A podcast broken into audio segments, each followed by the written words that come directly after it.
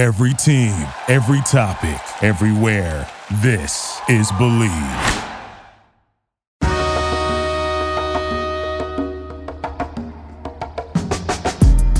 You're listening to MAV Sports Take.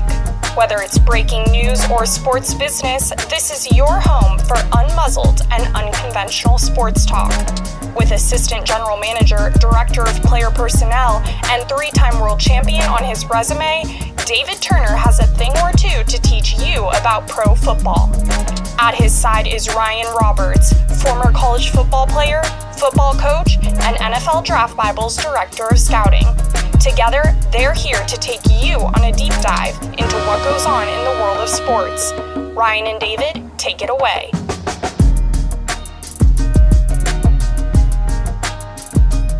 Welcome to Mav Sports Take. We are episode 14, bringing you everything and anything you need to know college football, NFL, NFL draft, anything and everything in the sports world for some unmuzzled sports takes. Ryan Roberts here, Director of Scouting at NFL Draft 5. I got Mr. David Turner, 18 year scouting vet, on the line with me. David, before we introduce our humble guest to the podcast for the first time, how are you doing tonight, my friend? Doing great, fired up. Can't be more excited about this episode. I mean, we got the RIC in prime time. We got Rising Draft. We got DT. What else do you need, baby? And that, that hey, I, I, couldn't have done a better intro for that. And, and, and, if I wanted to, I got the owner of NFL Draft Bible, good friend, NFLPA Bowl Game scouting coordinator, the RIC in the place to be, Mr. Rick Serritella. How are we, Rick? Uh, hey, you know, uh, I appreciate you guys finally rolling out the red carpet. Would it take 23 episodes to have me on here? hey, it's like the Italian household. It's an open door policy. You got to show up, though. If you don't show up, I, I, I can't open the door for you. I'm here. He's here. He's here. I'm here with the fresca.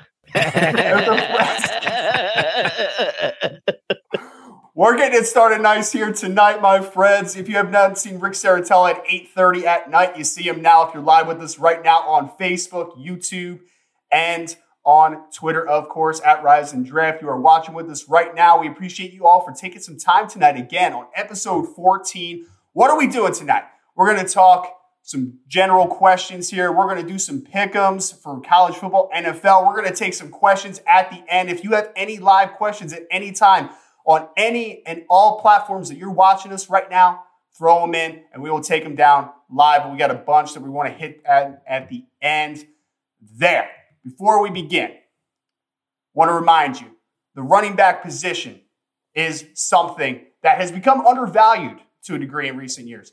But we are here to show you through a scout's eye this Friday on Friday Night Scout School the importance and the process of evaluating the position. If you want to uh, learn how to scout through the eyes of a scout, through David Turner, 18 year scouting vet, and myself, please sign up now at NFLDraftBible.com for all our great seminar series that we are doing. We're going to be going through some questions here, talking NFL, college football. We're going to look at some of the teams that may have changed going into the offseason. We've already seen some head coaches fire, some GMs fire. We're, there's going to be a lot of opportunity this offseason. We're looking at teams like the New York Jets, Jacksonville Jaguars, talking about Adam Gase, talking about Doug Marrone. Is the Chargers head coach going to be out sometime soon? We're going to talk about the Cowboys. Is, is Mike McCarthy going to be one and done? New York Giants, are they holding strong with Joe Judge? Washington, with all the tur- turnover that's happening over there, the Lions, the Panthers, there's a bunch of teams that could be potentially in rebuild, reload, whatever you want to call it, in some transition this period, this offseason.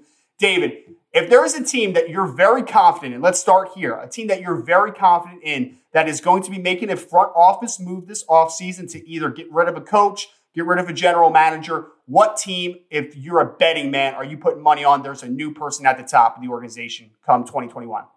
Well, if I'm a betting man, it would be the Jacksonville Jaguars. I mean, it's just they're an organization that's had struggles for a decade now, and they're not getting any better. They don't have the personnel on staff. The, the coach that's in, in the seat right now isn't getting it done. He's been there, I think, five years. So it's time to make a change of the coach. And I think the GM too. It's just a culture change. It's got to be weeded out. You got great players that, you know, are begging to get out of there. So that's telling you that something's going on with that culture and that locker room that they don't want to be around each other. They don't want to be there. They just want to go somewhere else and get out of there. So, you know, if I'm, I'm picking one, it's going to be absolutely the Jacksonville Jaguars. It's going to have both, I think, openings happen. You know, I, I'll, I'll let Rick pick one and then I'll go back around the horn here. Oh, well, I mean, I think Joe Douglas here, we're putting you on blast, young man. Uh, we already know Adam Gase is out the door. From what my understanding is now, it, it's it's make it or break it time for Joe Douglas because Adam obviously had an influence in bringing Joe in, and now you're hearing that even though he has four years left on his contract, he is defending Adam so hard that he is now in jeopardy of being canned. And so in the next few weeks, either Joe is going to have to social distance himself from Adam Fugazi, or you know he's going to have to put his big boy pants on and make a decision and say, hey, you know, either you're in or you're out. But I'll tell you what, if Joe Douglas continues to stand for Adam Gase the way he has behind closed doors, he'll be out the door as well. And that's sad because I've been defending Joe the whole time because I think some of the moves he's making, it makes sense for next year to build, to get better and everything. I just don't like the coach at all. I think that coach is a killer. And he, and last night, did you see that they, they did you see they catch him sleeping? He brings you in and then you got to kind of do, pull an Easterby and stab him in the back to remain. Well, it's not really an Easterby. I mean, to be honest with you, it's, it's a, it, it's a situation where the coach is making his own, he's made his own bed and he's lying in it. It doesn't mean you got to lie next to him. You know, you don't got to bury him, but you don't got to lie next to him and snuggle up like he is. You well, know, you didn't have the invitation to the bed without one. Well, hey, she can invite you to bed doesn't mean you got to snuggle up. You know, you can turn your back and look the other way. I'm just saying you don't got to go little spoon, big spoon. Well, I think it's going to be an interesting case, and you know Jacksonville's interesting too because you have a hundred million dollars in cap space projected for next year. But you know that that's the devil's advocate because you've got to beg people to come play in Jacksonville. You've got to overpay. I mean, you're already overpaying once you're paying for talent on the free agent market, you're already overpaying. Now you've got to overpay on top of overpaying just to bring them into Jacksonville. Because as David mentioned, all the talent that's cried their way out the door there, uh, something's going on. Well, in one one situation that I really want to talk about with you guys a little bit because it was, and me and David have talked about this a little bit. Rick is the team that I had higher expectations going on before the season is I was looking at the Dallas Cowboys and the roster and the assemblance of of a lot of what seemed like core talent to that team, and then like obviously a lot of injuries, right? Like you cannot like substitute for some of the things that have happened. I mean, I saw a list today of the players that have gotten hurt. It was like quarterback one, cornerback two, linebacker one, like all throughout the roster. That is that is the NFL. My question is, are we giving Mike McCarthy a pass on this? And maybe we'll start with David here. Or do you think that David, his job might be in jeopardy heading into the offseason? Well, you, you know, it's Jerry Jones, and Jerry Jones wants to pick the players. He wants to set the table. He wants to cook the meal. And McCarthy's fine with letting him do all that, like Jason Garrett was for all those years. So again, I don't know if Mike's a one and done because when he did have the players in there, I mean, they were battling hard and they were doing stuff, and then the injuries just riddled them. And Jerry Jones hasn't gone on the market and really brought more talent in. Before the trade deadline, they didn't do anything to really supplement that that that kind of skeleton roster they already had. So I don't know if Jerry gets impatient with Mike or if he gives him another year with uh, with the players all intact and see what he can do with it. Yeah, I think the COVID on top of Dak getting hurt, on top of you still owe McCarthy a lot of money, you know, tends to lead me to believe that Jerry's going to give him another year. If you're asking me personally, I mean, I would have never made the hire. Did we really think that Mike McCarthy reinvented himself and spent all this time in the film room?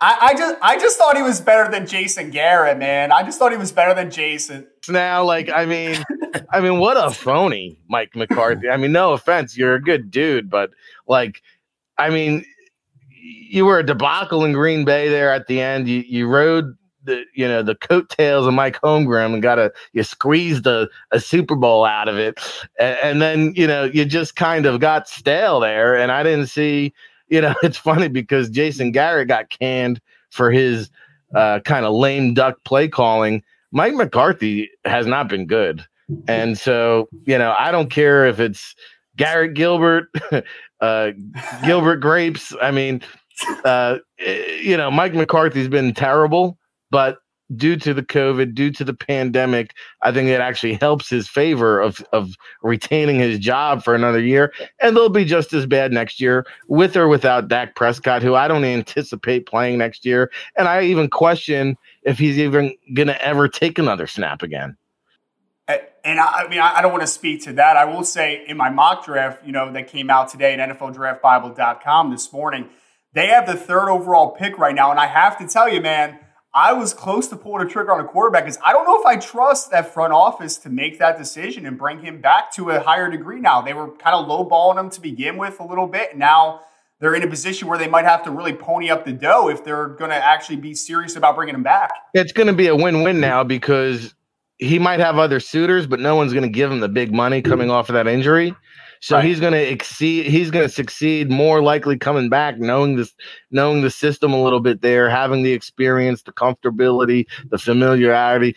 Uh, you know, it's going to be a win-win. So you give him a, a, a, low base contract with insane, like Cam Newton's deal in New England. You bring him back. You draft a Trey Lance, who needs to sit for a year or two anyway. Let those guys duel it out.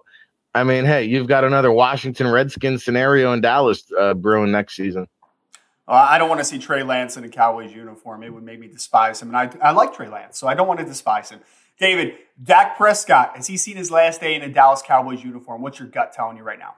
No, I don't think he has. I think the sticking point mainly was Dak wanted a five year contract and Jerry wanted him locked up at six. And now with the injury, I think Jerry will want five and Dak will cave on it and get a five year deal in. And the money wasn't far off from what I understood. It was more about the length of contract, that extra year is right, uh, right. what they were battling over. So I think if the money was as close as they were saying, um, you know, he gets rewarded and he gets and he gets put into a position where he can be successful. Because like Rick said, he knows the he knows the offense. If they're going to have any kind of success next year, instead of scrapping it and going to a rookie, you bring in Dak and you let him roll, and hopefully that offensive line gets back together. Because I think they have three starters now on IR and done for the year. So you know, that's that's a major reason why those guys aren't moving the ball and moving the sticks like they used to. And the other thing, you know, when we look at this list that we have up here, you know, the Washington Redskins, I think next year will bring in maybe a GM or somebody that's familiar with Ron Rivera that can help him. And you got to look at the Panthers down the road as Marty, if Marty Hurney uh, might be out at Carolina, does he move up the road and, and go work with Rivera in Washington or does Rivera go a different direction? And uh, you know go and get somebody uh, go and get somebody else that he knows maybe from the Panther line, one of those guys working up in Buffalo or um, you know one of the other spots that they've moved on to to come work with him. Is that a, is that a rumor? I really don't even have any background on that. Is Marty Hurney potentially out after this year? Yeah, I mean last year when they, they hired the coach, there was a rumor that Marty was going to be out because the coach was eventually going to you know come in and name his own guy. And I think through this year, that's still the it's still the anticipation as Marty's going to wind up being out, and then he's going to you know the coach is going to bring in his own guy this year. It's funny because now you're starting to see this this generation of where the head coaches have an influence on who the GM and Like like uh, Kyle Shanahan brought John Lynch in, right? Jon Gruden brought Mike Mayock in, right? Now you're going to see Matt Rhule is going to start bringing his people in even though you could tell by the draft that they just had all defense, Rhule had his fingerprints all over it. But now he's going to get his evaluators, and you're going to be impressed with some of the people that are rumored to go to Carolina in that front office shakeup. Well, what's, well, you know, I come from the old school where you know I was working under Ernie Accorsi and you know guys like that that were dominant GMs, and the coaches answered to them one way or another. And and the reason I like that model is just because that's the way I came up but the focus of the GM is on the team and the organization, what's doing best for the organization, not just winning week in and week out. Because sometimes you have to make a tough call on not signing a player or not giving an extension because it's bad for the organization moving forward. When the coach is like, I need this guy to win next year if it's going to make him happy, I might reward that guy with the money. And now the organization is struggling a year, two years down the line. And it's not that the coaches don't get the cap. They don't understand that. I just feel when I've dealt with coaches a lot, they're emotionally invested in winning. And that's where they need to be emotionally invested in. And I think those conversations with conviction and a lot of uh, debate are great to get the right answer out of the room. But in the end, having a dominant general manager that has the best interest of the organization and the owner at all times with every decision making process is something that I, I think is is lacking.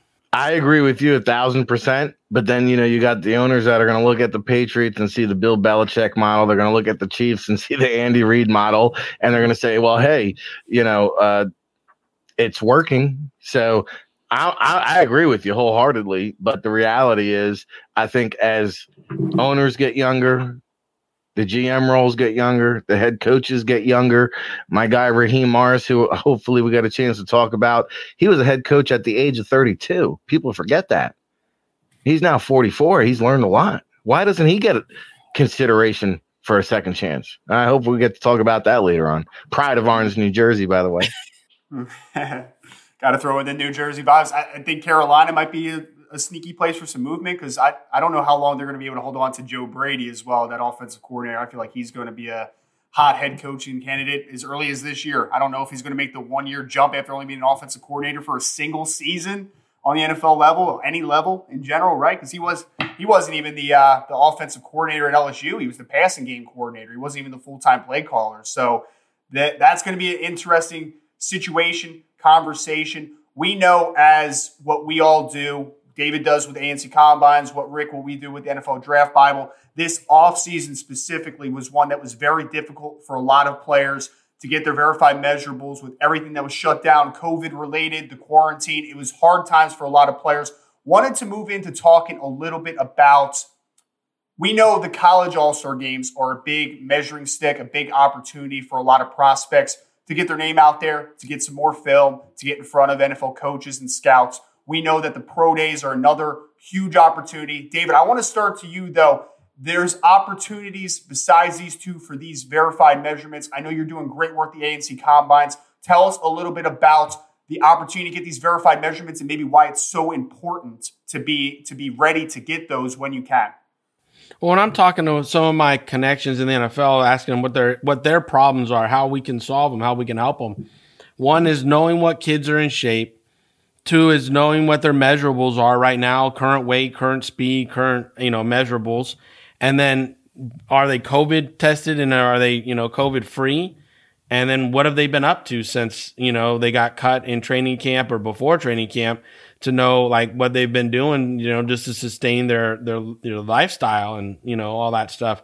So at ANC, when they come to ANC, top performers I interview, I talk to them personally, I write reports on them to just let the NFL player association or player personnel people know what they're doing, what they're up to, or what, what they've been. Then when they run their 40s, like this last combine, we had a guy run a 428, 434. Uh, it's like, well, you know, he can run. He's in shape. He had a great workout. We had a couple good quarterbacks out there, like Cookus.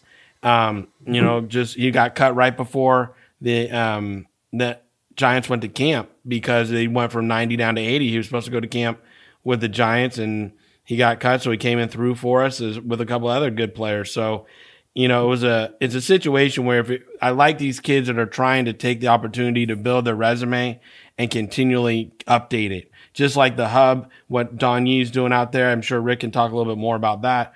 But these are opportunities these kids really should be taking in order to keep their resume relevant. Yeah, you know, it's funny. David made me uh, fess up because we had a, a running back, Javonte Holloman, uh, Cincinnati via what Eastern Michigan, Eastern I think. Michigan, yep. Yeah. So you know, and and he'll he'll be out at the hub this this weekend. So you know, we're timing him, and you know, he comes across the finish line and I, am looking down at my stopwatch and I'm saying, oh man, 427. Jesus, I must have been off on this one. So, you know, I usually do my 0.04 adjustment. Ah, yeah, 4431, you know. Here comes Turner. 427, 427. I said, shit, I got 427 too. He's like, you liar, you liar, just be honest. And I had never timed somebody in the four twos. but it, you know, it was legit because he did it a second time. I think at the mm-hmm. second time I had him like four two four, and it looked every bit of it. Now, you know, Holloman is going to be out there at the hub. The one thing we said is he runs a little bit high. You know, if he could just work on staying lower and, you know, just being a little bit, you know, tougher than finesse. I mean, here's a guy who's got explosive speed, but yeah, I mean, hey, uh, what ANC is doing, getting the measurables down. Thursday we'll be in San Diego. Um, Shane Ray, Matt Elam, a couple of former first round picks. Brian Lewerke's uh, will be out there. Devin Ross. So there's a lot of good talent out there on the streets. And who who couldn't use an edge rusher right now for the playoff stretch? I mean, Shane Ray, if he looks good, teams are going to know about it now. Mm-hmm. And Shane Ray, a, a, a part of that really nice little pipeline that Missouri had going there for a while with pass rushers, talented players there. Holloman, I'm not too familiar with him, Rick. Is he? A, you said he's a running back. Yeah, he came out early. Uh, he started at Cincinnati. He finished at Eastern Michigan, and you know just got kind of caught in the cobwebs throughout his college career. Never f- really found the right situation or the right fit or the right opportunity. And he, mm-hmm. you know, dipped his toes. He came out early, got bad advice, and it happens. You know, you hate to see it, but now here he is. You know, trying to get recognized, and you know, just like you said, Ryan, hey, I'm not too familiar with them. There, there's you know scouts now that are going to be familiar with them because guys like David, guys like myself, you know, we're on location across the nation, even in the pandemic, baby, trying to find talent. It's what we do. Absolutely. And I know uh, one thing that Rick mentioned there, David, was bad advice, right? I feel like a lot of these kids are getting some bad advice. Do you have any recommendations for players that are making those those game those life changing decisions and maybe the people that they have around them when they're doing it. Well, yeah, you gotta you gotta again try to get unbiased opinions, and you know if you really want to to have somebody around you, they get they they better have your best interest, your best interest in in heart, not theirs. Um, and you know, I'll tell you this: one of the reasons I started Maverick Sports Consulting at all was to help young men make decisions like this and to prepare them for their opportunities moving forward. So, you know, we do our interview training to help them attack the, the business side of the interviews. We do our film evaluations for young men to know if they should come out or should stay in. We do a lot of this kind of stuff inside of Maverick Sports Consulting to make sure we're giving them unbiased opinion because we're not getting paid by the team we're not getting paid by, you know, your agent. We'll get paid by you. And then you become the, the client. And then we just give you the best advice we can give you. So, um, you know, when you're, when you're really going into the mode of making decisions, look at the people around you, what their interest is and what they're telling you in order to make sure that they're, they have your best interest in, in mind. Before we jump on some other questions, I want to remind you again the running back position is one that was once a, con- a coveted position with Hall of Fame backs like Gale Sayers, Jim Brown, Eric Dickerson, to more modern day running backs like Damian Tomlinson, Marshall Faulk, and Marshawn Lynch. Come learn how having the right running back delivers balance to the offense, no matter if they run a power run scheme or a zone blocking scheme. Register today at www.draftbible.com. Want to talk about some of the jobs that might be opening up. We talked about some of the the spots that might be opening relatively soon or after the season. David, a couple that we want to talk about specifically is some that we talked about. Uh, I guess it was maybe three or four weeks ago at this point. The Atlanta Falcons, the Houston Texans. Those that those jobs came open early. Those were the first two. Let's start with Atlanta. We mentioned some guys as far as replacing Thomas Dimitroff, replacing Dan Quinn. Do you have any others that you think maybe have come to the forefront as possibilities, or are there a couple that you just think that you believe in that should be heavily considered for the Atlanta job? Well, I think the Atlanta job is the most will be the most pursued job because of the owner, and when you have a good owner, you know it becomes a plum. Everybody wants to go pick that plum and be there. And this owner has shown patience. This guy has shown that he'll put money where his mouth is. Um, they have a very top heavy scouting department. They pay the, the good scouts, uh, good money. So, you know, for me, I think you're going to see that one being pursued by guys like George Paton, Ed Dodds, uh, Scott Fitterer, Trent Kirchner, you know, just to name a few of them. To go that are going to go in. And after that, I wouldn't be surprised surprised if Marty Hurney or might want to go there and jump ship to there, or or even Mar, uh, Marty Mayhew and you know Rick Far, uh, Ray Farmer would be chasing those that job. Even Dorsey might want that job. So you know, as far as the GMs go, those candidates, I think every one of them are going to want an interview. We'll see who gets the interview and what what they want to do there. as far as head coaching candidates, I mean, I know Rick likes uh, Raheem Morris, who's there and doing a good job with them right now um, to stay in and, and maybe hold over. But I think you know when you look at the that mix, typically like when Dimitroff got the job, he got to name the head coach. I really think the owner is going to hold true to that model and not go a different way. He's going to name the GM and let the GM bring his own coach. And Rick, do you think that this that the Atlanta job, talking head coaching and general manager in general, do you think that that is the desired landing spot, like David said, over the Houston Texans potentially?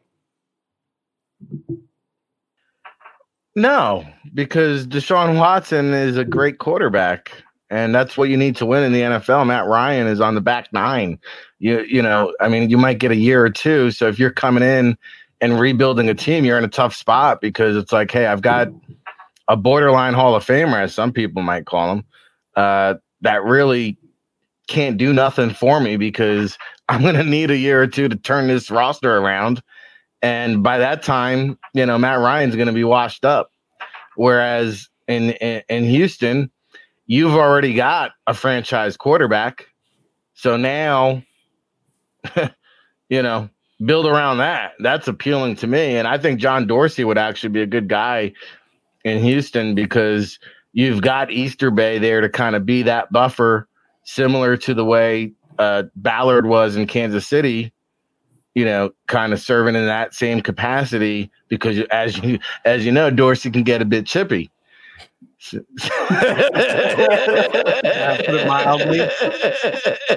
right. So I think it's actually a good situation for him because you have that buffer kind of middle middleman where you know, Dorsey can just do what he does best, which is evaluate talent, and he's pretty damn good at that.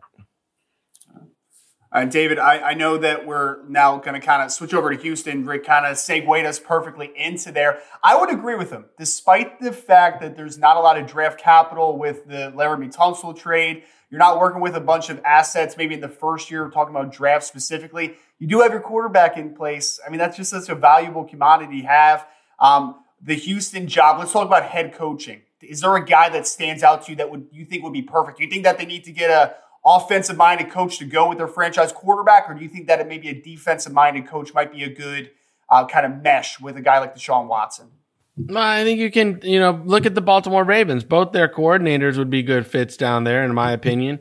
You know, you got Wink Martindale, Don Martindale that could come down. He's a you know the defense coordinator there in Baltimore, or Greg Roman. I mean, look what Greg's doing. You know already with an athletic quarterback there in uh, in Baltimore, and he knows what to do with it. Before that, he was in uh, San Francisco with Kaepernick. So Greg Roman definitely would know what to do with Deshaun Watson, and he's been in the wait waiting room long enough uh, to get a head coaching job. So that's definitely one that I would think if I'm if I'm going into Houston, I'm definitely interviewing Greg Roman to come there and be the head coach. And, and, do you think there's a GM that in your mind fits just kind of the philosophy and culture down there in Houston as well? Well, that's another thing. I don't know what the philosophy and culture is because back in the day, and when Rick Smith was the GM, it was a great landing spot. He stayed true and was honest and upfront with all the scouts, and it was a great place to be. But now, I mean, you know, they brought in um, uh, Rick, what was that guy they brought in for like a, a cup of coffee and then they kicked him out? Um, I was texting. Who are we talking about? No, no, no, they brought in Brian. Brian. Um, what team we talking Houston. about? Houston. Houston. Oh, uh, what the front office? Brian Gaine. Yeah. They brought in Brian Gaine to be the GM. Gave him like a five year deal, and they let him stay a year, and then kicked him out because he didn't get along with the coach. And so now that's what I'm saying. I don't know what the culture is. Is it going to be coach driven or not? Because if you get a guy like Eric Bieniemy down there, again, another one who knows how to call plays and do things. If you get Bieniemy down there, you know, you need a very patient GM because he, he's a patient guy. You don't, you can't get a fiery GM like Dorsey, you know, because I don't know if Dorsey and Bieniemy would be a good marriage. But you know, that's just what I'm saying. Is like if if the culture is going to be head coach gets to bring who they want, then you know you're going to look at you know guys that are maybe a little bit older and ready to make the move, or if you get a you know again if they. I think Ed Dodds would be a great young GM down there. Personally, he's from Kingsville, Texas. He's be, he's been building teams with the Seahawks as well as uh, you know with what he's doing in Indianapolis right now and he would be a guy that could come in and work with a lot of a lot of good young coaches. And uh, Greg Roman and him know each other for for many years. So Don Martindale and him know each other many years. So you know that could be a, a very easy marriage right there. Find your find a woman that loves you as much as David loves Ed Dodds. That is the, like the hundredth time I've heard you mention him at this point. That's funny though. I, I like it. Um, want to move on to some college football stuff here. Well, can I throw uh, a name out there just real quick? Yeah, let's hear it. Yeah, Sean, Sean Gleeson is a guy I think that is going to be a head coach. I don't know if it's this year, uh, but you, you, take a look at this young man's track record. You talk about uh, Eric Bieniemy and Joe Brady, and then go look at what Sean Gleeson has done uh, during his time uh, at Delbarton High School to Fairleigh Dickinson to Princeton, what he did there with the quarterbacks and and Chad Kanoff and, and and John Lovett, two different, completely different style of offenses that he adapted to. Then he goes to Oklahoma State and has one of the most uh, prolific offenses there. And he's back at Rutgers, and eventually this guy's going to be a head coach. There's no doubt in my mind about it. And so if I could link up Sean Gleeson with Deshaun Watson and John Dorsey. There's my Houston Texans dream team. Mm. All right, so we got a little bit of a under the radar pick there from Rick Serritella. Rick, the most important question you're probably going to answer this tonight. Okay, I haven't talked to you about this yet. How about them Irish, baby? hey, luck of the Irish. I mean, hey, I, I love every excuse in America to be Irish for a day. And so so we celebrated like hey we put the dukes up man. We were like hey fighting irish let's go baby. But hey I, we talked about it on the state of football this morning. Like if you're the college football playoff committee like can we just end the season right now you've got uh, i think alabama one notre dame two ohio state three and clemson four like, there you go, That's college good. football That's playoff committee dream. Yeah, we don't we don't need to see the Florida Gators. Leave them at number five in their terrible defense, right, David? No, the Gators need to come up over the Irish. I'm tired of watching Brian Kelly blow it. Blow it. He, he's undefeated, David. Give him some credit. Man. He tried. He tried to blow it in the third quarter. There, he tried to, but the team just wouldn't let him do it to him. It's all right, man. John Murphy told you, man, 27 year anniversary, 45 year anniversary of Rudy. It was going to happen, man. It was going to happen. Perfect segue to college football, though, because we're more than halfway through the season now. So we want to kind of take a step back and talk about some surprises of this season so far. I I know a, a couple Notre Dame players are going to be mentioned by me or maybe the whole team in general, but David, let's start with you here for your surprise team of the college football season so far. And that could be a that could be a negative thing too. It's not just positive, like, oh man, they they had no expectations, now they're great. Maybe you had a lot of expectations and they are so up to you. Well, you know, I'm gonna take Liberty. Liberty, you know, is a team that I would not have guessed would be in the position they're in right now. And I, last weekend, I was like, they're not going to beat Virginia Tech. I was like, there's no way they're beating Virginia. And they came out and that quarterback, wow. Yep. yep. Wow. I mean, he radar. really is something over there at Liberty. And that team beat Virginia Tech, and they are making a nice little run at things, you know, right now for this little program that nobody's ever heard of. No one's probably even paying attention to. But I mean, for me, I really, I enjoyed watching that game last week, and I, I enjoy the stories that came out of it. And like you said, Malik Willis is, is really taking the opportunity from transferring to uh, from Auburn down there to Liberty and now playing. He's you know he's he's lead, I think he's leading the team with rushing and passing yards. It's like he's throwing to himself. He's he's throwing, he's catching, he's running with the ball all in one play. and so it's it's a lot of fun, and I just want to give them a little credit for this because I know you guys are going to pick some of the other teams, but as a team, I'm going to give a little a little attaboy to Liberty. I love it, man. Malik Willis, like you said, Auburn transfer, has been doing an incredible job. They have a talented quarterback room in general. They also have Chris Ferguson, the Maine transfer, as the backup quarterback over there. So pretty, talented team for sure. Um, the Liberty Flames, Hugh Freeze doing some nice work down there with Liberty. Uh, Rick, I have to believe, man. I, I, mean, Malik Willis was not on my radar, but he's got to be getting some headway in, in dra- NFL draft circles, man. He looks like a legit dual threat who can sling that football a little bit. No doubt. He's got all the traits and characteristics you look for in the modern day NFL offense. So he's no doubt on the NFL radar. And and and remember the Silver Surfer? Freeze him. Hugh Freeze, baby. I mean, he's back on the P5 radar uh, you know, I think this man is, is, you know, he's up in the in the, in the press box. He's he's calling plays from the, the, from the hospital bed. Like this guy is like unbelievable what he's doing over there at Liberty. I mean, I mean, my team. I don't think there's even a question about it, though. I mean, the the Chanticleers Coastal Carolina. Are you kidding me? Undefeated, 15th in the nation. And and we joke about it on the morning show. Like John Murphy always says, like I, I always Google Chanticleer. I still don't know what it is. I just looked it up. I, I, think it's a it's a rooster, right? Isn't it it's no, it's not just a rooster. It's not okay. just a red rooster right? It is a it is a fierce rooster who dominates the barnyard.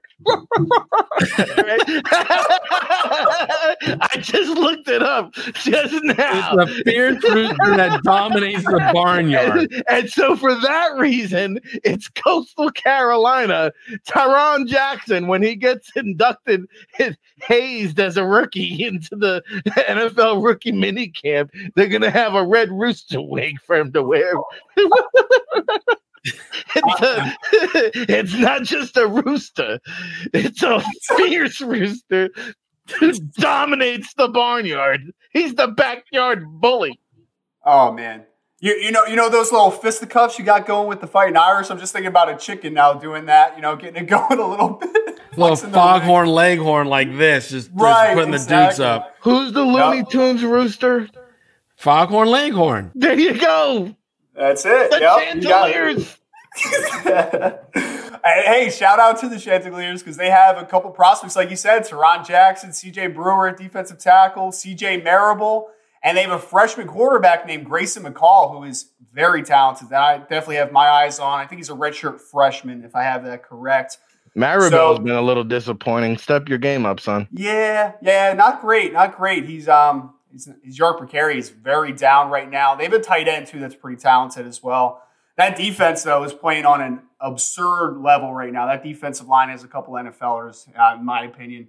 My surprise team though, I guess I have to throw out BYU, right? Like I didn't, I don't think anybody thought that BYU would be sitting there undefeated right now. The rise of Zach Wilson, who went tenth in my latest mock draft to the to the Carolina Panthers Ryan finally came around. No, no. he finally came around. No, no, no, no. David, go, read the, go read the description that I wrote in there, okay? I am not a believer. I literally said I don't believe You put him in your top 10. You, you put him in the top 10. You must be buying something. If he's in your uh-huh. top 10, you're believing in something. I'm buying that there's going to be a fourth quarterback in that top 10 with how many quarterback needy teams there are. That's all I'm buying into, David. With that limited arm strength, right there's no way he's top 10. Oh oh, is this David for for the listening audience? There might be a lot of Zach Wilson fans out there right now, man. If you're live with us right now on Facebook, Twitter, and YouTube, you might be very sacrilegious right now, my friends. Hey, you can come at me any which way. I've seen that kid since he was a freshman, and his arm strength has not gotten any better. You watch how many how many balls of his die at 35 yards and the, the receivers are having to adjust backwards or wait on the ball to get there. He doesn't have that rocket arm that you're going to try to look for in the top 10. Not like I said, I'm not trying to kill the kid. I mean, Drew Brees went the first pick in the second round. There's no disrespect if you go late first round, early second round, and you can have a, a Hall of Fame career like Brees did. Okay. Not saying that. I mean, Dak Prescott, Dak Prescott was a fourth rounder. Brady's a sixth rounder. We all know the stories. So, I mean, you can have a really good career without going top 10. I just don't think he's a top 10 talent because he doesn't have the arm strength that a top 10 quarterback should have. It, it, was just the fit, David. It was the Carolina Panthers with that West Coast verbiage. With it just made so much sense. It fits, man. It just fits. I don't know. It just fit. I was just like, it makes sense. I think you know Teddy Bridgewater's not the long term answer. Like I think that that Teddy B's playing like a saint though. That mother, he's uh, playing so good right now. You want to talk about, but you're talking about arm strength. You want to talk about limitations. Teddy Bridgewater puts limitations on your football team. I don't. I, I will argue with anybody till the sun comes up on that one. No, he's not a vertical stretch guy at all. Not at all. All right, all right. We agree on something. I also want to throw a shout out to Notre Dame, of course. Undefeated fighting Irish, number two in the country. If you would have told me that before the season started, I would have called you a liar. And I'm a Notre Dame fan. So, um, at, shout out, man. Ian Book, not a huge fan. Brian Kelly, not a huge fan. But hey, your boy. First time, first time being the number one team in the country since 1993. So give the guy. Tell a friend it's them again. Tell your friend it's Phil Jurkovec knocking on your door not this week, Rick. Not this week. Don't get me started Wait, already, man. No, I, let me tell you something week. though. If Boston College wins this weekend, mm-hmm. etch his name right in the history book, right next to Doug Flutie. Doug Flutie, Phil Jurkovec, right there. Just Glenn Foley, Glenn Foley, another New Jersey guy. We'll throw his name in there. Yes. Oh my God! Wouldn't the yep. Jets die to have a quarterback as good as Glenn Foley right now? Don't say that. Don't say that. Don't say that. It, it's it's it's honestly hurting my head though, knowing that we have to face Phil Jurkovec this week. It was so funny. I, quick tangent. Brian Kelly um, on his press conference yesterday was like, he was talking about the Clemson quarterback situation, right? He's like, oh, we got this DJ Uiagalelei and we got Trevor Lawrence, and wow, wouldn't I kill to be in that situation? I'm like, oh yeah, yeah. You mean you want you want a six four plus, two hundred twenty plus pound quarterback with a rocket arm, and he's like, come on, man. Ryan knows deep down in his gut what's about to happen this weekend. He knows yeah. what's coming. Oh yeah, he does. he knows what's on the horizon. No, is it is it is it in Chestnut Hill by any chance? I'm actually not sure. I don't think so because they were just at home. So I'm, okay. I'm no, no, I think I think you know what Snoop Dogg says. You never want chest nuts on your chest. I don't know when he said that. You got to name, you got to go chapter and verse on me in the Bible. I there, think, I don't I know where you got that one from. You never heard that one? Okay. I, I think Rick's sipping, sipping, on some gin and juice. That's all I think that's happening. He's got right that now. Tanqueray and going. play it back. Believe me, those listening audience at home know what I'm talking about. Uh, if you have, if you have any idea what Rick's talking about, send us a comment in here right now. Yes, please it? do. All my 1993, all my 1993 party people. Yes, I know you're out there. No, they're already tucked in and they went nine nine already. Rick, Rick, send us in. A, um, give it. Give us a a player that has impressed you this this um, year after you take another set. All right. a player in college football that has impressed me. I mean, is, is, is, is it anybody other than Kyle Trask? I mean, Ooh, that's oh, here we go. Here no, we go. I, I, mean seriously, we're at the point now where Joe Burrow was a year ago, where you're trying to find out is it fact or fiction, is it real or mirage? Because I'm starting to hear now that it could be real, and so like when you take a look at a guy like Trey Lance, who's a one year starter. Oh, by the way, I would be scared out of my mind to take Trey Lance in the first round because you know, Dwayne Haskins was about as big of a miss, a big of a swing and a miss the NFL draft Bible has ever had.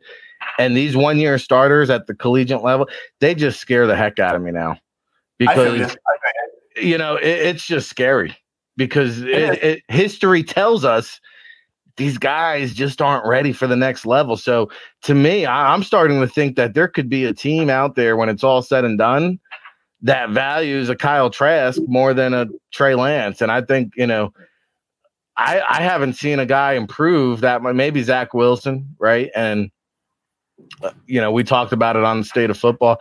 I think the Johnny Manziel comparison is, is, is you know, kind of true for Zach Wilson. He might be is better. That good though? Is that good though? Well, That's I think I, I think Zach's better.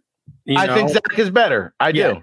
And I think that is it good, Ryan? Well, it, if you have a, a, a, philosophy like the Arizona Cardinals that are all in on it and they're going to build their team around that kind of style. So if you link them up with the right coach, now Johnny Manziel, it was between the ears with that guy.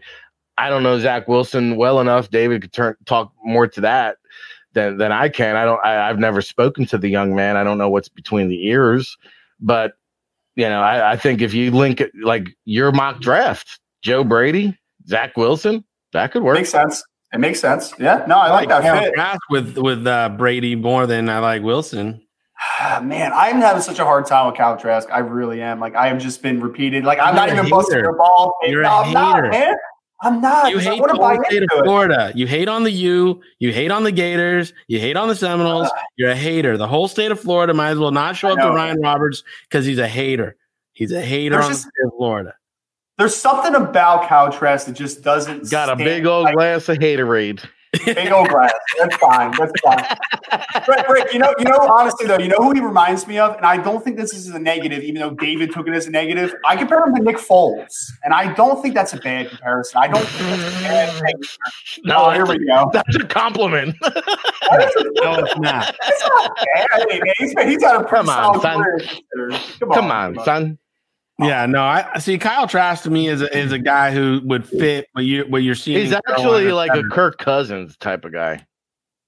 Nah, I don't is know. That uh, good? Maybe is that good? Maybe. I don't know. Like we're, we're just I don't know. I don't know. I feel like everyone's gonna be all over the place on a guy like Kyle Trask. How about Mac Jones? Are you buying into Mac Jones at all?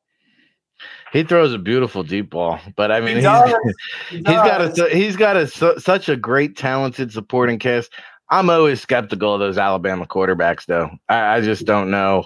Uh, I think Tua might be against the grain. We'll see, but traditionally, those Alabama quarterbacks, eh, good, good, good college quarterbacks, but yeah. Tua looked good this past weekend, though. So hopefully he's. Well, listen, I, I could I could throw for 300 every week. You give me those Alabama wide receivers, I could I want to see that actually. I want I want that to happen. I'll take that action. I'll take that action. No, but Mac Jones, I like Mac Jones to be like a solid second round pick. You know, be honest with you, I think he could be a second round pick to a team that needs a backup. Um, sees this guy and what he like. Again, he has a great vertical uh, ball. So if you're looking at a team like maybe the Raiders or something to have a really solid backup there with Mac being in the in the mix and uh, pushing um, pushing the head guy, the top guy there, you know, uh, Carr, that would be a good mix to me right there. That'd be a good landing spot for a guy like Mac. Yeah, I don't think I don't think anybody's taking Mac Jones with the intent that this is going to be the guy we hand the keys to the Cadillac to. I, I agree. I agree. But I, I, I'm starting to see it now. The whispers, first round pick Mac Jones, I cannot get there in any sense. Like I, am David, I'm like I'm similar. I'm sim, I'm similar to you, David. Like somewhere on day two. That's that's a spot, I think. Yeah, I think and for me, like spot. what Rick said, I learned early in my career. Pat, uh, Bill Walsh used to say, if you got a one year starter, you got to look backwards and see why he was a one year starter. If the if the person in front of him was an all pro type player, a top draft pick, you know, Priest Holmes, Ricky Williams type situation, now you know why that guy was number one, right? If you had like the McGahee Gore situation down there and, and, you know, in Miami, you know, with all the running backs, now you, yeah, then you got, you got a whole bunch of backs, right? Yeah. So then, then you understand the situation. but if you're, if the guy in front of you, you couldn't beat out and you're not that, and again, you're, you know, that guy wasn't that good. Well, that tells you a little something about, you know, what, what fighting that dog looks like. So, you know, for me, I don't like quarterbacks that are one year starters. Like last year, like I said, Burrow was a, would have been really hard for me, even though it made the most sense for Cincinnati to take him. And I think this year he's showing that he's a great young talent. It still would have been hard for me because he was a one year starter and he had an incredible starting cast around him, like Rick well, was just saying about Matt. What? It was two years, but it was a one year wonder. When yeah, he yeah, gets kind of catapulted, but he wasn't. Yeah, the first year at LSU, it was kind of like just mediocre where you thought like, you know, I, I, thought like, all right, well, Danny Etling got drafted, right? And Joe Burrow's a little bit better than Danny Etling, so I thought, hey, maybe he could be a day three guy, but nobody expected him to catapult into that first. Nobody, nobody saw a first round pick. Never mind a first overall pick. Right. Right. We barely knew his name until this time last year. Then we were like, oh, who's this Burrow kid? And, but again, like Rick just said about Mac, I mean, you gave me that LSU team last year, and we could have thrown for 400 yards. I mean, with the back out of the backfield taking it 70 yards every time he touched it. So, you know, um, it, it's just a situation where you, you have this talented team stacked around him. Mac's got the same thing around him. You know, I think when you look at these people, Kyle Trask has, you know, a really good team around him. Not the best, but a good team around him. Um, you know, Zach Wilson might be the one that doesn't have the best team around him. He's got some good players at BYU, you know, he got some good players, but he might not have as talented as a Trask, Jones, you know, those guys right now. Mm-hmm. And I want to throw my, uh, my, for my surprise player for the year. I want to throw in who has been the best offensive player for Notre Dame. No, I'm not talking about Ian Book this year. I'm talking about Mr. Kyren Williams, running back, true sophomore. He's a future NFLer, absolutely. He was the best running back on that stage the other night talking about Travis Etienne on the other side of the field on him. But we're talking about Kyren Williams with the 75 yard touchdown to begin the game, 140 plus yards on the day against Clemson, against a defense that only allows less than 100 yards a game. Also had three touchdowns, including the game winner in overtime. David, let me hear from you. Who is your surprise player from the season? Well, again, I, I I'm a guy that's going to go with Trask. I didn't know him before the season. I watched the first game. You know, my buddy uh, Will Homer's down there doing personnel for them now, so I just tuned in to see what they got and what it looked like to give him a little feedback. And all of a sudden, I just I love Kyle Trask's feet in the pocket. I love how he climbs up, hitches up to make the make the throws.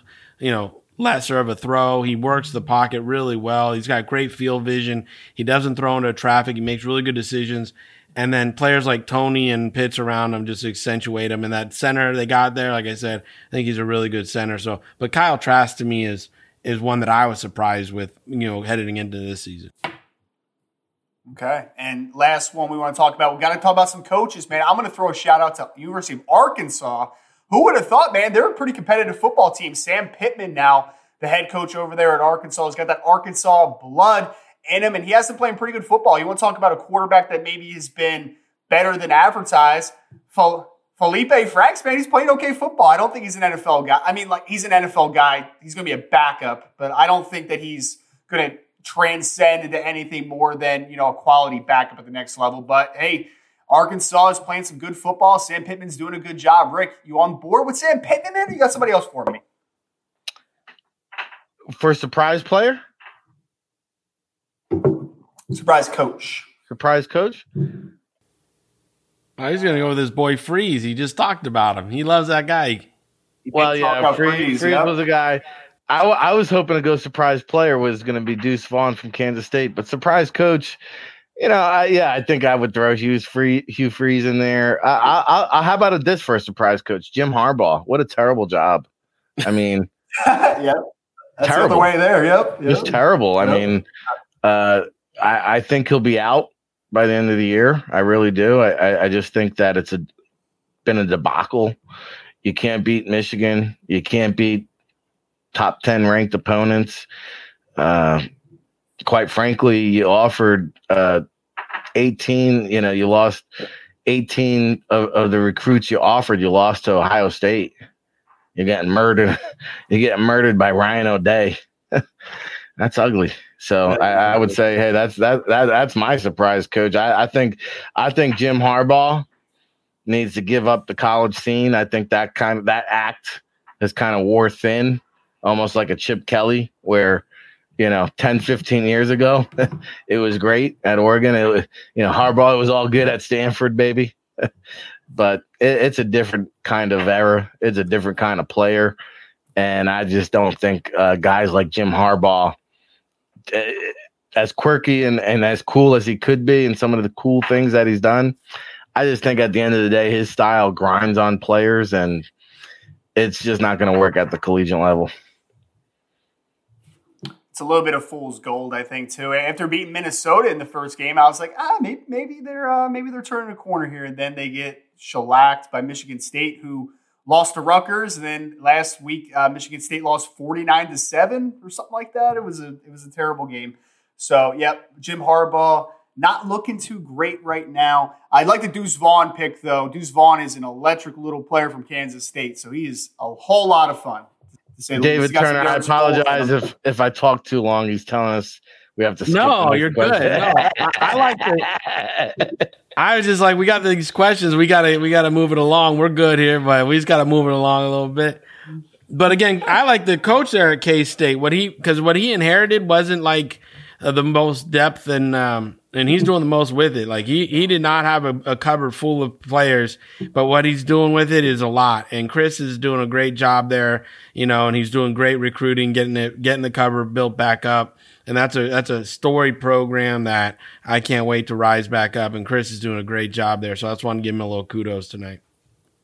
Yep, doing it with a backup quarterback now, Will Howard, in for Skylar Thompson, who's out uh, for, I believe, the majority of the season now with a wrist injury, if I remember correctly. Shout out to Bry, yeah, out for the year. Briley Moore, shout out for the northern former Northern Iowa tight end, who's really doing a great job over there at Kansas State as a grad transfer. I think he's the second leading receiver on the team right now. So shout out to Briley. Want to move in? Actually, I didn't even get my pick because I'm trying to move a little too fast. Coach, got to be surprise coach of the year. Well, actually, no, I did. I did. Sam Pittman, right? Yeah, yeah, yeah. We're good. We're good.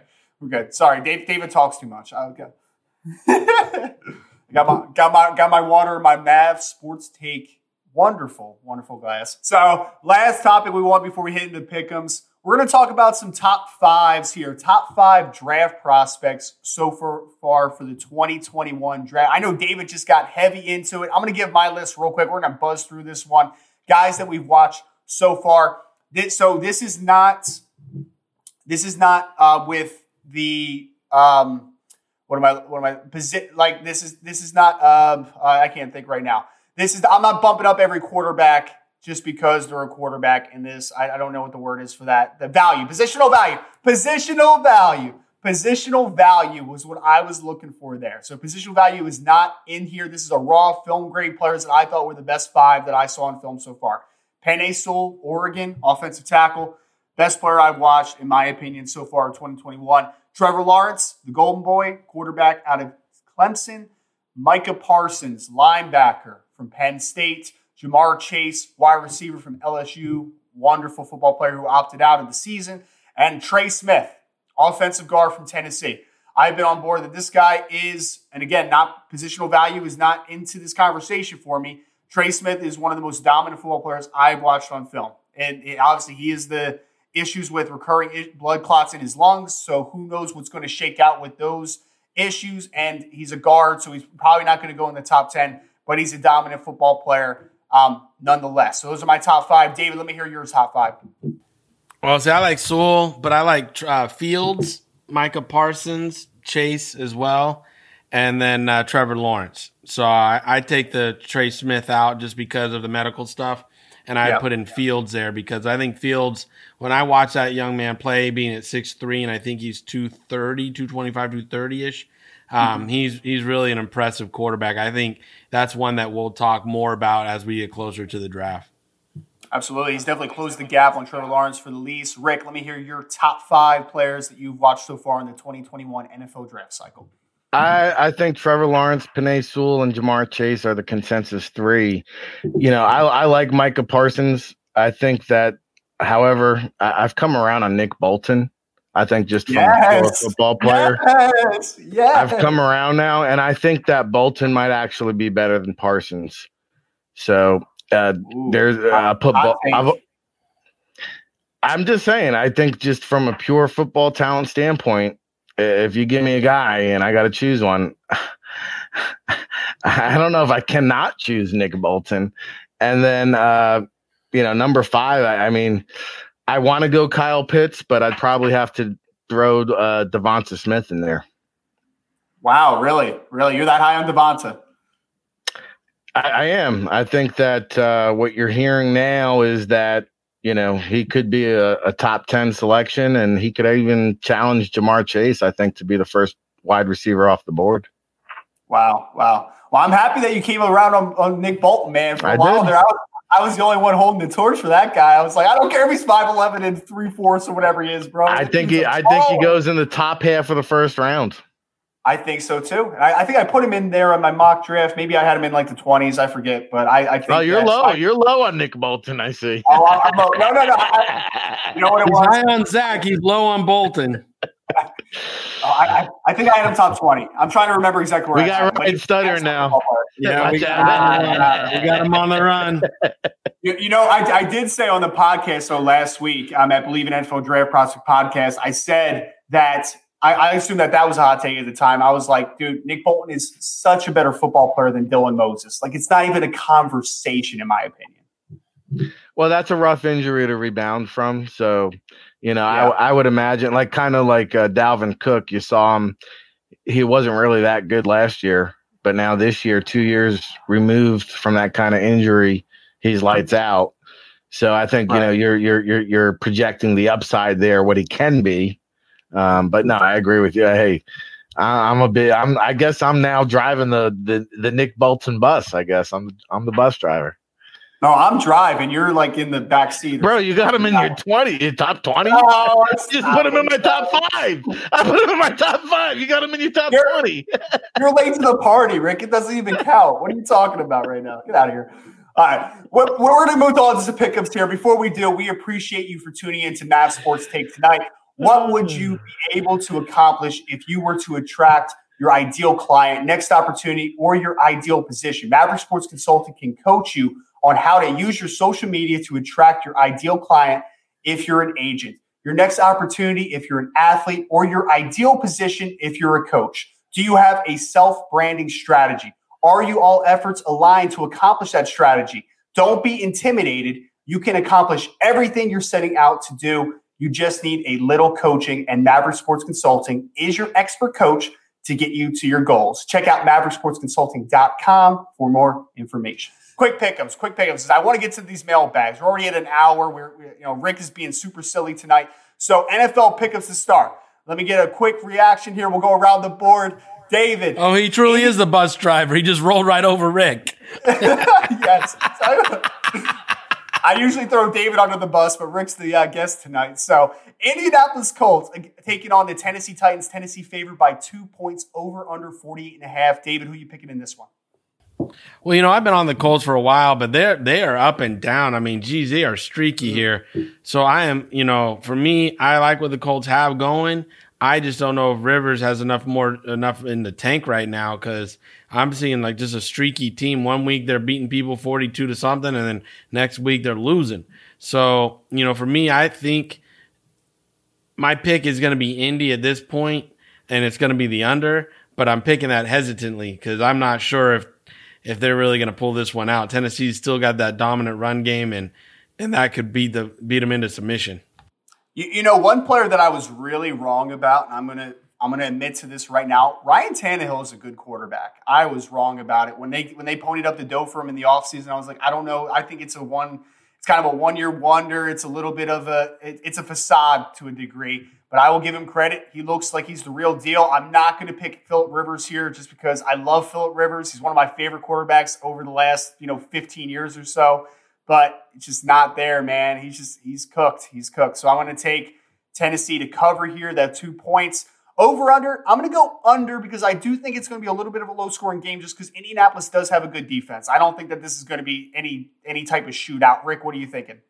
27-17 the titans i love you chris ballard but the the colts are wanksters right now uh, Derrick henry just wears them down takes them down it's not even close all right. Yep. I think me and Rick are on the similar wavelength there. We got Buffalo, Arizona here. I cannot find a line or an over under on this, so let's just make it a pick 'em for now. Buffalo, Arizona. I'm picking Buffalo because I don't believe in Arizona. I just don't. I don't, Rick. I'm going to tell you this. I don't believe in them. I just don't. I don't. Are you? Are you picking Arizona this week? You think so? Is that your pick? Just like hey, just like when uh they beat the Seahawks, we're still not making Turner a believer. Now they're going to beat the Bills and and Ryan will come back on here next week and say, "Oh well, uh, I'm still not buying in, but Ryan Tannehill's so good." okay. so we got one Buffalo, one Arizona pick. I'm going with Buffalo because I'm not an Arizona guy. You already know that, Rick. And therefore, I'm going Buffalo. I'm thinking what they got cooking up there. In I'm going to come back next week just to rub it in. But David, you literally are a Arizona guy. I live in Arizona. I'm not Arizona I do live in Arizona, right? I literally I could walk to the facility from my house. Literally right. are an Arizona guy. You have an Arizona uh, you have an Arizona license plate for crying out loud. I but, do. This right. is true. We got two Buffalo. We got one Arizona for that. We're going to see when Rick's wrong next week. He's he's always invited back, Rick. So next week he'll come on and discuss their loss with us. Los Angeles Rams one and a half point favorites over the Seattle Seahawks. Could not find an over under in this game, but the Rams are favored one and a half at home. I'm going to start this one because I have the biased opinion. Taking the LA Rams. They've been a little disappointing to me over the last couple weeks. Seattle's defense is awful, though. I think LA gets it right at home. Rick, what do you got? Yes, you're exactly right, Ryan, because uh, St. Louis or the Ram LA sees what's ahead of them, and that is if we win and the Arizona Cardinals beat the Buffalo Bills, now you have a sudden three way tie at the top of the NFC West. All three teams will be six and three at the end of the weekend. I love, love it. David, David you, what's your pick? Oh, Seahawks, baby. Seahawks are going to get it done. It's going to be a close game, and the Seahawks are going to edge it out. Edge it out. Dave, get greedy. David, hates defense. Every team he loves, the Florida Gators, the Seattle Seahawks, not one of them play defense. Zero defense. I thought you were a, I thought you were a traditionalist, David. I love defense, baby. I love it all day long. But in, in this situation, I you know what? I think the Rams have a good defense, not a solid defense. There's some gaps it's in being played in America. Let's be honest. In the not NFL college, or college football. Not in college football. you know what's amazing? There's only two teams in the league, real quick here. Two teams in the entire league that are holding opponents under 300 total yards of offense. Unbelievable. But I, I think the Rams are one of them, aren't they? Aren't the Rams? Rams and Colts. Rams. Yeah, there Colts. it is. Absolutely. So Rams eke that one out for me. David's, of course, going against the defense again. Cincinnati Bengals, Pittsburgh Steelers. Big Ben is in the COVID protocol right now. David, is that how much does that swing your opinion on this game? Whether whether Big Ben plays or not, Cincinnati they got a shot with Joey B. I think Cincinnati's got a good shot with Joey B. with with with uh, with uh, Big Ben out you know, but I, again, I think the Pittsburgh defense here is loaded up. Dupree and them coming hard and they're going to make, you know, this is a defense that's going to win this game. Cincinnati doesn't have much of a defense. You, you know, Burrow, I'm so impressed with him. I can't even say it. I think he's going to be a quarterback of the future. We're going to be talking about for the next 10 years if he doesn't get hurt. Uh, this is a good quarterback, good player. But in this weekend's game, I think Pittsburgh's defense wins it for him. I think we just saw a chink in the armor with, with Pittsburgh. I'm taking Cincinnati on the upset this week. Oh, I guess Rick doesn't agree. Rick doesn't agree. Let's hear it, Rick.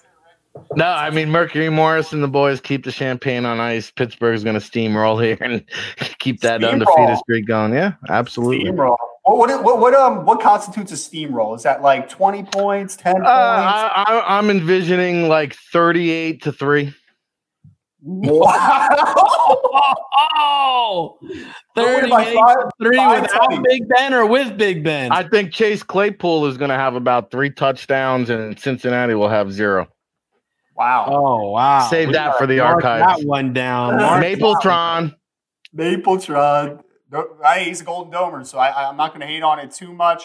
Moving over to the college football games, we have the winless battle in the Big Ten. This this college football slate is awful, by the way. There's no game that has two top 25 teams playing each other. We have the winless Penn State Nittany Lions taking on the winless Nebraska Cornhuskers. Wow, what how the money have fallen in those two programs uh, right now. Three and a half point favorites going to Penn State. Over under set at 56. Oh, this is a hard one for me. I because I want to start this one. I man, I can't bet on Penn State right now. I know Nebraska's not good either, but I think I'm going to take Nebraska here. I really do. I really do. Penn that quarterback Sean Clifford is awful. you tried to take Nebraska week one and they lost. Now I'm going. No, now you're trying no, to take them. I said they were going to cover. I did not pick them to win. you picked them to win. No, I you picked not. them to win against and Ohio, State. State Roll it back. Them. Roll it back, David. Show show. I feel free to bring that back. I I heard you. All right. Well, let's uh, go to uh-huh. Rick because Rick, Rick was there. Rick, tell tell him that David's saying lies right now. Well, I will tell you this: uh, Penn State does have enough talent on the defensive side of the ball to pull this one out. So I'm going to go the Nittany Lions. I like Scott Frost. I just don't like the roster, and Adrian Martinez is going to be in for a long day. Yeah, I agree with Rick on that. I agree with Rick. Luke McCaffrey. That's all they need. Oh, jeez. All right, so David, you're you're picking Penn State as well. Covered. Yeah, I'm picking Penn State as well. All right, uh, I, I, I don't think I would cover that. Well, actually, we made a rule, Rick, a few weeks ago. In every college football game, I'm going to pick the over this year. Just it's, it's what I'm going to do.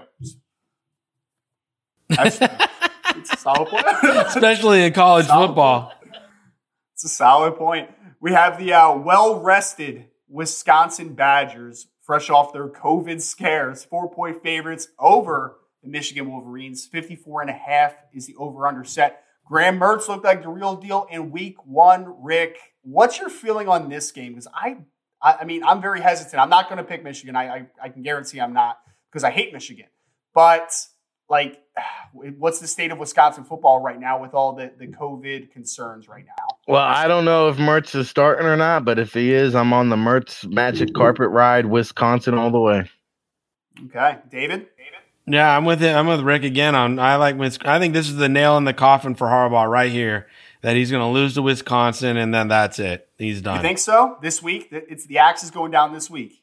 I, I wouldn't be surprised. I mean, Michigan should should make the move early, should get rid of him, and then clear the decks to go go get another coach. Go get a coach that you know, and open up the process early. You know, what's the point of hanging on to him? All right, no, I hear you. I hear you. Um, I like I said, I'm not going to pick Michigan, so zoom right past that one.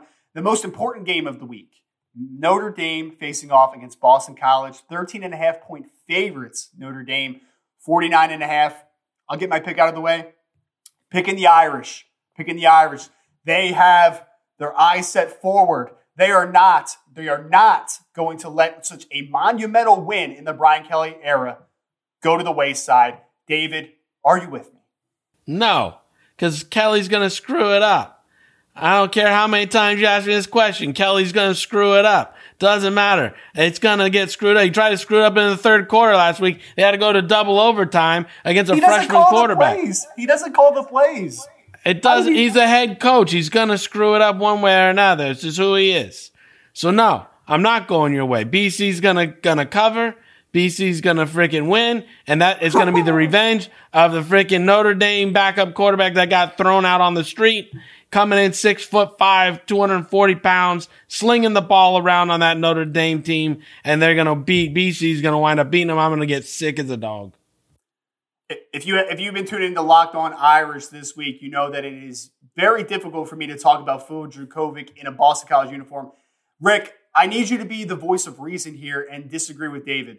Please. You know, you know what's coming, and you can tell you live in New Jersey because you're like typical New York media. You ask the same question five different ways, hoping that you're going to get some kind of right answer, or a juicy tidbit. You know what it is. You could take the 13 the right points. Answer. Wait, you right you could take the 13 points, but guess what, ladies and gentlemen? You won't need them. Boston College wins it outright. I'm very disappointed in both of you guys. I'm, I'm very disappointed. You know what it is? Yeah, you already uh, know it's going to happen. I, I, don't know it, David. I don't know it because I've Every never been time in a BC comes up and they're not playing Notre Dame, you're all over the quarterback. You love this kid. You love this kid. I do love him. And now that just be really to play the other Golden Domes, well, you know, he knows it's coming deep down. He's a future first round pick. I, am not. I'm not. I'm not swaying away from that. But Ryan, Ryan's going to wake up Saturday morning and have a good old gut check when he washes his face, looks in the mirror, and says, "Phil Jurkovec."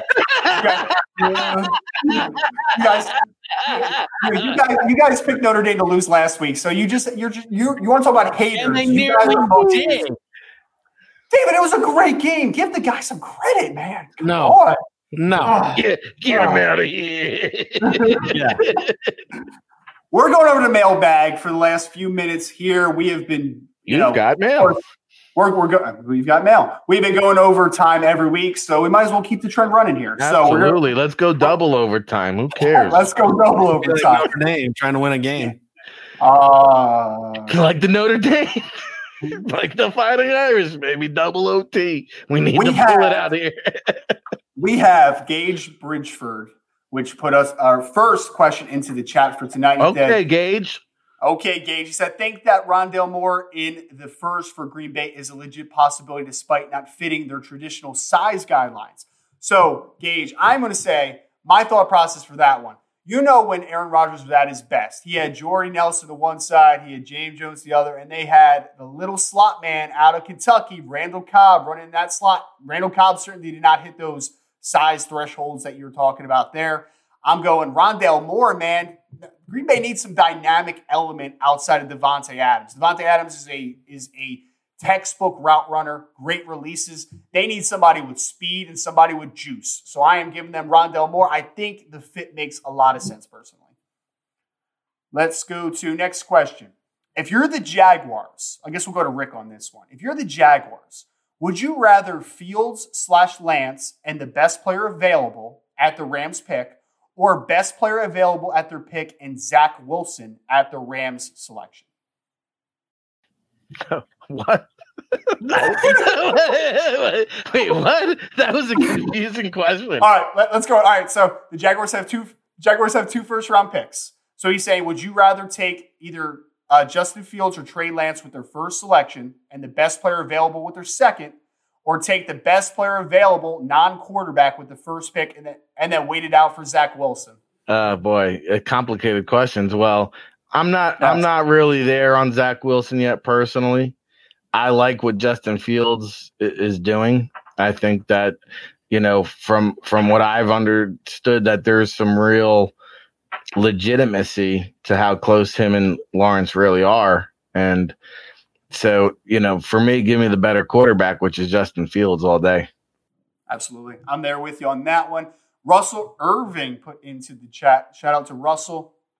Overall, do you think, and we'll go to David on this one, overall, do you think opting out has improved or damaged draft stock for players? Are there any players that have significant? Well, let's just start with the first part of that question, David. Overall, do you think opting out has improved or damaged draft stock for players? It's going to be a case by case basis. I think in some in some instances, it's going to hurt them. Um, do I have a specific player in mind? No, I don't. I just think it's going to be a case to case basis. Um, and as they're being graded out on the draft boards, who's going to penalize them for not playing and who's going to say it doesn't matter. His talent is his talent, and we know he's healthy. You know, so. Well, yeah, I, I, think, think the one be- guy, if I can jump in here, Jamie Newman is the one guy that comes to mind for me because my understanding is that he actually lost the quarterback job at Georgia, which is why he opted out. And so, does that mean that does that mean that he lost it to um, Stetson? The kid Bennett? that got hurt. No, no, no, no. Remember oh, JT Daniels? JT Daniels. Okay. No, no, no, no, no. Before Stetson Bennett came in, there was a kid who won the job, and he got hurt the first game. Then Stetson Bennett came in. That's who he lost it to. So, D'Wan Mathis. Is that the? Yeah, I mean, I, I forget who it was. He had you know Not such a short. But to me, that that is the guy because now you've got a school in Wake Forest that is basically like, hey, middle finger salute. You you kind of left us out hang, hanging to dry. And then you've got the Georgia program. It's like we barely knew you, kid. So I, I don't even know if he's going to have a pro day to work out at, which is why that Senior Bowl invite looms so large. But my understanding is it's between the ears with this kid. He, he can't process the information. And so that's the guy that stands out to me in terms of opting out. There's a lot of question marks there. Yeah, and that, that's the guy that was on the top of my head too. I was like, I know he got the Senior Bowl invite, which is obviously going to be a big week for him down in Mobile, but I was like, that's not a good look, man. Like opting out just because you lost. I mean, I, I understand the reasoning, I understand the mindset, but that's a problem if you did not win that quarterback battle with the lack of quarterback talent in that room right now. It's not pretty down there in Athens, Georgia. So I'm really worried about that one as well. He also asked about some risers. I mean, obviously, like any riser right now, right? Like Kyle Trask, Zach Wilson, those are the guys that come to mind. Without this season, are we talking about them in first round conversation potentially? Mac Jones in, in, in somewhere in the early day two potentially. Those are the guys that have really taken advantage of there being a season right now. So that would be one for me. Rick, we got a Giants question, I think, on here. So let's talk Giants for a second, man. Lay it on me, baby. Are the New York Giants better off drafting a new quarterback in 2021 or improving their O line with Penei Sewell and maybe waiting it out on that one? Well, Daniel Jones is not the answer. I can tell you that. Uh, last week was actually the first game of his career where he didn't turn the ball over. So kudos to Daniel Jones. But um, you know, listen, again, you can't win in the NFL unless you have a good quarterback play. So that's great if, if you draft Penei Sewell. But if you don't have a guy that can deliver the ball, well, then what are you really doing? So I, I think the Giants need to uh, move on and move out. And I compare, you know, uh, Daniel Jones is just Dave Brown with mobility. Okay. All right. See, go. I'm different. I like Daniel Jones. I think Daniel Jones is, has been under so much pressure with throwing the ball. I know Rick's different. Him and I have already gone back and forth on this one, but you know, I think if you draft the offensive lineman and you improve that, it's going to help shut. Again, it's where I think if if you if you draft up the offensive line, draft more defense for them, and get get other positions, and you know, again, a nice tall receiver or something, you can get this offense going. Get rid of that tight end that can't catch. He, everybody's all high on him, but that guy can't catch for, for to save his life.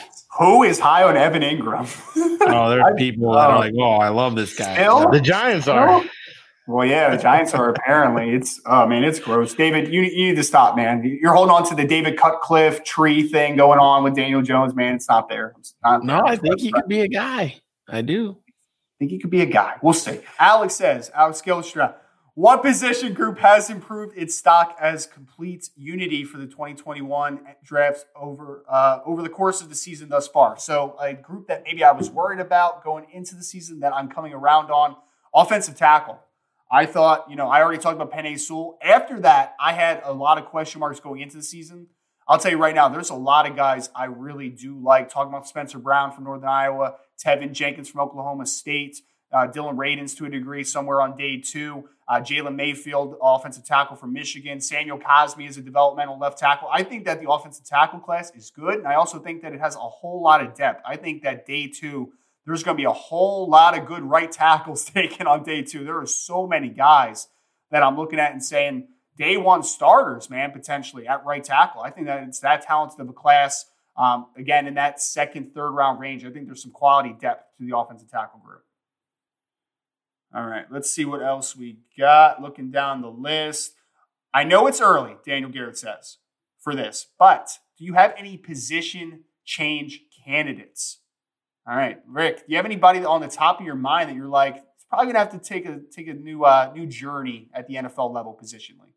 Well, I guess De- King is the guy that comes to mind, right? Yeah, Five foot eight quarterback. I mean, I think he's going to have to uh, find himself in that uh, Malcolm Perry kind of situation where you know we'll we'll take you in the seventh round. We'll kind of figure out a role for you, and you know I don't know if it's at quarterback. I think he can get an opportunity to showcase his talents there, but at the end of the day, he'll he'll probably have to make the switch. Um, you know, we we spoke about Kadarius Toney on the morning show and how he could be used in that Curtis Samuel type of role uh, slash Antonio Gibson, where you know you can line him up in the backfield just because he's he when he has the ball in his hands, he's like a running back, and you see, you know, they try to get him out in space and throw him the screen passes and just let him play, you know, make plays yards after the catch. I could see Kadarius Toney being kind of, you know, just an offensive weapon, quote unquote, utility guy. Mm-hmm. I, I yeah, I'm right there with Toney. You know that. I, I think Toney is a guy that you put him with the right coordinator, he could be a really just an offensive weapon all over the place. Mm-hmm. And David, do you have anybody coming to mind? I know D'Eriq King was the first one that came to my mind. I was also thinking about um, the cornerback from South Carolina opposite Jaycee Horn, Israel Mukuamu. I think he's a safety at the next level. He's like a six-three plus corner that has a not very flexible lower half. He doesn't really turn and run too well. He's, you know, he's just kind of his feet get a little stuck. You know, I think he's a he's a box safety at the next level, which is kind of a weird transition. But that's kind of the other guy that popped in my mind. I'm thinking about some other yeah, Sean Dykes from Memphis is is a tight end that's you know maybe you know yeah he's like probably not even six foot one. So uh, him and Kylen Granson from SMU I think are kind of that tight end, fullback, H back kind of specimen. That's another good one too. David, you got anybody else you want to throw into the ring? No, no, you guys are covering them all. All right, covering them all. I think there's a couple defensive ends, some of the larger defensive ends that are probably going to move inside, maybe even the odd man fronts, but maybe the three tech eventually. Well, your Notre Dame linebacker, he could play safety, he could play linebacker. I mean, he could, he could. Uh, Jeremiah Owusu-Koramoah, I, I think. See, uh, David, you know who you know who he reminds me a little bit of. So he's about six foot one and a half, 215, 220 pounds and he plays rover for Notre Dame. He came in as a safety. He's kind of bulked up. He's he's pretty well put together. He reminds me how you're talking about that that that undersized Sam Backer in the mold of like a Shaq Thompson. Like that's how I kind of view him to a degree. All right, so that is that. We got any other questions? We already talked about some of the guys we're very high on. I'm sorry. I'm sorry. I, I, need. I need to. I, Rick. I need you to hire me a new producer real quick so we can uh, get through some of these questions. Oh, here's a good one. I, I think we can all kind of chip in on this last one for the night. Ready? A, uh, do we have a comparison for Micah Parsons? I think it's a very difficult one. I know uh, when Rick asked me about this probably a couple months ago, I said Keith Bulluck from the Tennessee Titans. I see a lot of parallels with that length, ability to play in multiple roles, do different things. I think that there's versatility to him. So Keith Bulluck's one I have. Um, I don't know if either one of you gentlemen have a better one than that. Well, when I did the comparison of him, he was the same size as Pat Willis and Ray Lewis. I mean, he, he measured right with them um, at six foot one and like five eighths and was 235 and he's going to run probably faster than both those guys. So, I mean, his instincts and his ability to cover and do things to me, he fits right in with those two guys when I did the physical comparisons of the measurables. I think Ray Lewis was 472. Now, if he runs faster than Patrick Willis, which I think he will, that'll be something because Willis was 242 four five one or four five two. I think he ran, and I think Parsons could run in the four fours. So from a measurables measurables standpoint, I think Patrick Willis is, is the guy. Okay, yeah, and I I, I kind of went with Bulluck because I think when I looked at Bulluck's combine numbers, he was like six two and some change, like two thirty seven, and ran like four five two or something like that. So he was a pretty remarkable athlete as well. Yeah, so moving to the end here. I want to give our guys some shout outs before we have the close here. We have Mr. Rick Serritella, again, owner of NFL Draft Bible, one of the best people I know. Rick, appreciate you coming on, man. If you want to leave the folks with anything, shout outs, what we have going on at the Draft Bible, anything at all you want to leave us with. We, we, we would need another 90 minutes to break it all down. you know, uh, become a disciple today for our listening audience. You know, you want to go NFLDraftBible.com, all access, uh, Familia 50, Familia 50. Uh, it's a November to remember the entire month of November, whether you want to go all access and, and, get the, the publication and the new premium website, or you want to uh, check out Baldy Breakdown Seminar or Friday Night Scout School with these guys, uh, take advantage of that promo code. Of course, uh, the Ryan Roberts mock draft was released this morning.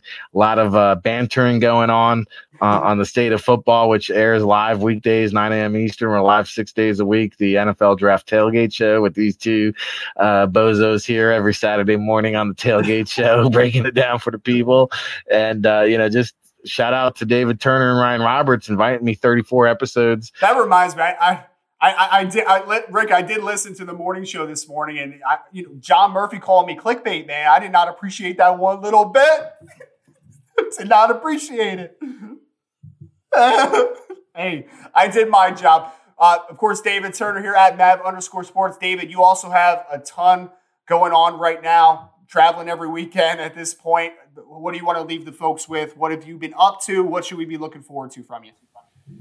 No, I mean, I think everybody at this point who listens to the podcast knows what I'm up to this weekend. We're in uh, we're in Houston, Texas. We're doing the ANC. We're giving the young men some opportunities to come down, try out, get verified measurables, get a workout in, get some tape so they can send out as part of their resume and get it to the NFL teams. We're, um, you know, I'm going to be uh, doing the podcast Friday Night Scout School this weekend with you, doing running backs, trying to teach everybody how to grade out good running backs, make sure they understand why they're a premium. And again, if you have a good running back, how it balances out your offense better than uh, not having one, obviously.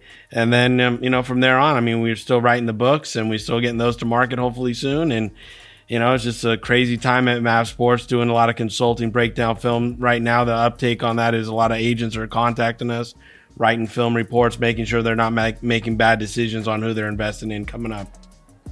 And as Rick would say, it's a can't stop, won't stop situation. Rick's going to be over there in Cali this weekend. David's going to be uh, down in Houston, Texas. I'm going to be in dreary New Jersey, but look forward to talking again, obviously, with these good guys here at NFL Draft Bible, Rick, at Rise and Draft, myself, at Mav underscore sports. For Mr. David Turner, we appreciate everybody for taking a little glimpse into our crazy worlds here on Mav Sports Take, episode 14. Make sure you like, share, review, follow us on Twitter, Instagram, LinkedIn, and Facebook. Again, Rise and Draft for me, Mr. David Turner's at Mav underscore sports. Looking forward to seeing you all again next week, same time, same place. Have everyone have a wonderful night. Talk to you again soon.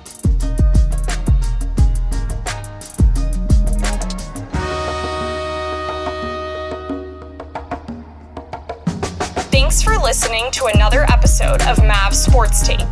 Connect with us on social media, share your thoughts on today's episode, and tell us what we should take on next time on Mav Sports Take. Want more from our hosts, David and Ryan? Visit MaverickSportsConsulting.com and learn how we can help you take the next step in your sports career. Until next time, this is Mav Sports Take.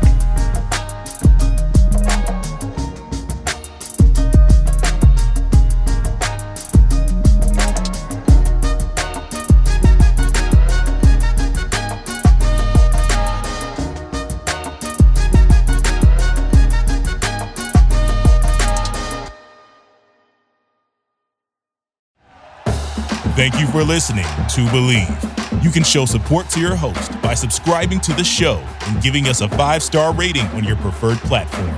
Check us out at Bleav.com and search for B L E A V on YouTube.